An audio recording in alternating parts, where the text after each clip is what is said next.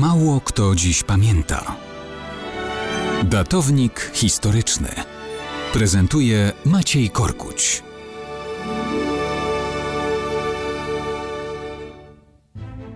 Dzisiaj Wielki Piątek. Trudno byłoby w Polsce powiedzieć, że mało kto o tym pamięta. Obchodzimy dzisiaj mocno refleksyjne wspomnienie męki i śmierci Jezusa Chrystusa, który jest wstępem do niedzielnego zmartwychwstania. Chrystus został ukrzyżowany. Taki sposób śmierci i sam krzyż był znakiem hańby i potępienia. Tak to się w dziejach ludzkości dzieje, że różne znaki i symbole nabierają nowego znaczenia. Symbole klęski i śmierci stają się symbolami zwycięstwa i wielkości, a czasem dzieje się zupełnie odwrotnie.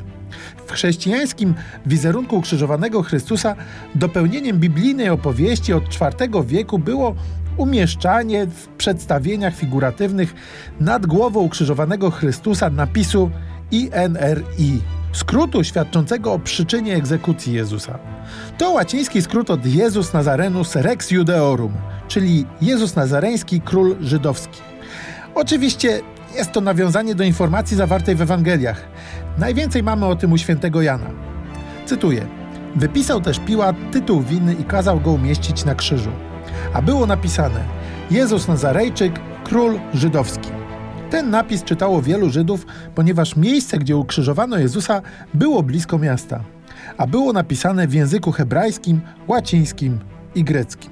Wiemy, że wielu, którzy to przeczytali, wówczas protestowało. Zażądano zmiany napisu, tłumaczono Piłatowi, że winą Chrystusa nie jest to, że jest królem żydowskim, ale to, że za takiego się podawał. Jednak żadne interwencje nie pomogły. Piłat wszystkim niezadowolonym wskazał drzwi, oświadczając krótko: com napisał, napisałem. I tak już zostało do dzisiaj.